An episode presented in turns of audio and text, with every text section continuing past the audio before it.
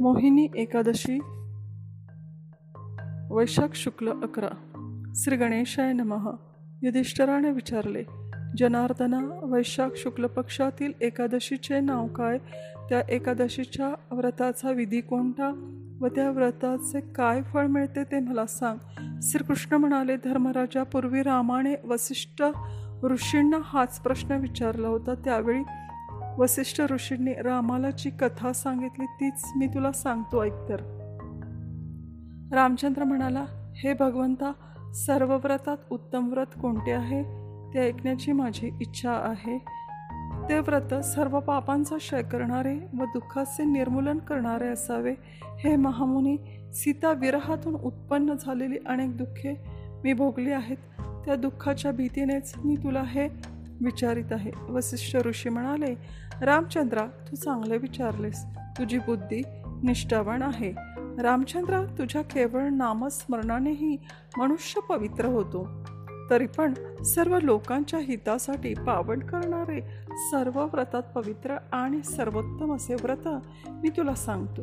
वैशाख महिन्याच्या शुक्ल पक्षातील एकादशीचे नाव मोहिनी असे आहे. ही एकादशी सर्व पापांचा नाश करणारी आहे.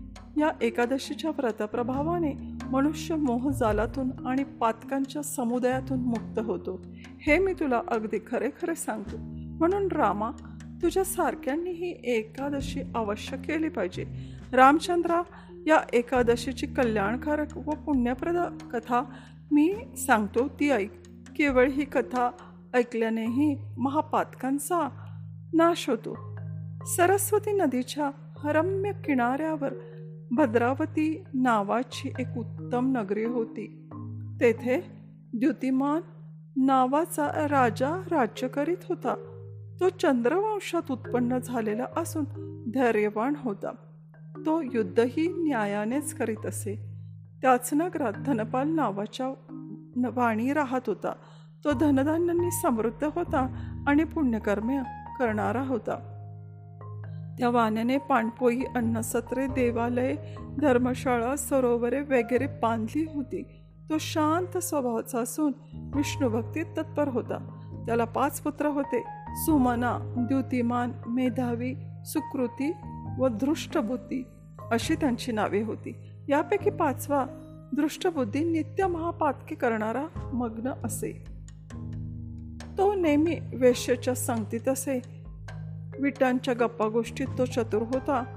द्यूत वगैरे व्यसनात तो बुडालेला होता व परस्त्रियांशी विलास करण्याची त्याला लालसा होती. त्याने देव अतिथी पितर ब्राह्मण यांची कधीही सेवा केली नाही. तो नित्य अन्याय करीत असे. तो दुष्ट बुद्धीचा होता व पित्याचे द्रव्य उधळणारा होता.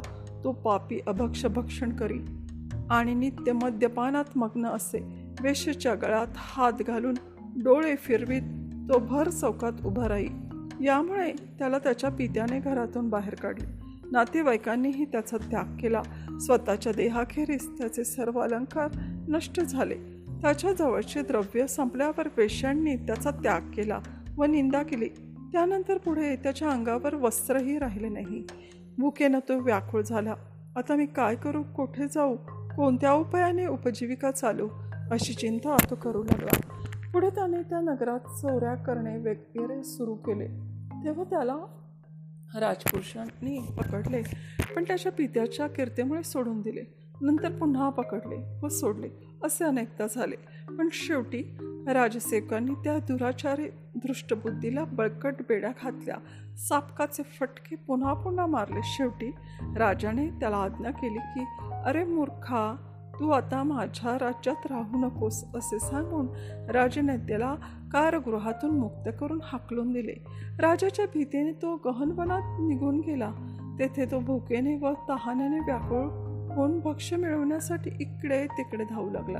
तेथे एखाद्या सिंहाप्रमाणे तो हरिण डुक्कर व चितळ यांचे शिकार करू लागला. मांसाहार मिळवण्याकरता पाठीवर भाता बांधून व धनुष्यावर बाण चढवून तो सर्व वनात फिरत असे. तो अरण्यातील पशुपक्षी मारू लागला. चकोर मयूर कंक तित्तेर वगैरे पक्षी व उंदीर यांची हत्या तो अरण्यात करून फिरून करीत असे. याप्रमाणे पूर्वजन्मी केलेल्या पापांचे फळ म्हणून तो तेथे दुःखरूपी चिखलात बुडून गेला. त्याचे मन नेहमी दुःखाने व शोकाने भरून गेलेले असे रात्रंदिवस त्याला चिंता जाळीत असे. परंतु त्याचे पूर्वजन्माचे थोडेसे पुण्य शिल्लक राहिले होते. त्या पुण्यामुळेच की काय एकदा तो कौंडिन्य ऋषीच्या आश्रमात येऊन पोचला. तेथे तपोधन कौंडिन्य ऋषी वैशाख मासानिमित्त भागीरथी स्नान करून नुकताच आला होता. शोकभावनेने भरून गेलेला दृष्टबुद्धी त्या ऋषीसमोर गेला. इतक्यात कौंडिन्याच्या अंगावरील स्नानाने भिजलेल्या वस्त्रामधून गंगाजलाचा एक बिंदू दृष्टबुद्धीच्या अंगावर पडला. त्या बिंदूचा स्पर्श होताच त्याची सर्व पातके नष्ट झाली व दुर्भाग्य संपले. दृष्टबुद्धी हात जोडून कौंडिन्य ऋषीसमोर उभा राहिला आणि म्हणाला हे ब्राह्मण श्रेष्ठा मी जन्मापासून पापच करीत आलो आहे. द्रव्य खर्च केल्याशिवाय या पापाचे प्राश्चित्त करता येत असल्यास मला सांग. कारण सध्या माझ्याजवळ द्रव्य नाही. ऋषी म्हणाला तुझ्या पापाचा क्षय होण्यासाठी मी तुला गंगा नदीत पिंडदान केल्याचे पुण्यव्रत सांगतो. ते एकाग्र चित्ताने ऐक.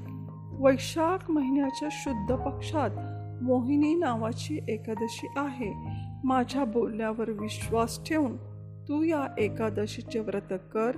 या एकादशीला उपवास केल्यास ती एकादशी उपवास करणाराची अनेक जन्मात संपादन केलेली मेरू पर्वता एवढी पापेही नष्ट करते.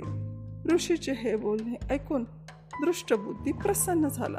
रामचंद्र त्याने कौंडिन्याच्या उपदेशाप्रमाणे विधीपूर्वक व्रत केले. व्रत केल्याबरोबर त्याची पापे संपली. त्याला दिव्य देह प्राप्त झाला आणि तो गरुडवर बसून गरुडावर बसून जेथे कसलेच उपद्रव होत नाहीत अशा वैकुंठ लोकाला गेला. रामचंद्रा अज्ञान व दुःख नाहीसे करणारे असे हे मोहिनी एकादशीचे व्रत आहे. या त्रैलोक्यातील चराचर सृष्टीत या व्रताहून श्रेष्ठ असलेले दुसरे व्रत नाही. या व्रतापुढे यज्ञ कर्म दाने किंवा तीर्थे यांचे पुण्य सोळावा हिस्सा सुद्धा भरत नाही. या एकादशीचे महात्म्य वाचल्याने किंवा ऐकल्याने हजार गायी दान केल्याचे पुण्य मिळते. श्री कर्मपुराणातील मोहिनी एकादशीचे महात्म्य संपूर्ण झाले. श्री कृष्णार्पणमस्तू. श्री रामचंद्र सीतार्पणमस्तु। ओ नम शिवा। हे परमेश्वरा ही कथा वाचताना माझ्या उच्चारातील चुकबुल क्षमा करावी. तुझी कृपा सर्व लोकांवर राहावी. कल्याणमस्तु शुभम भवतु.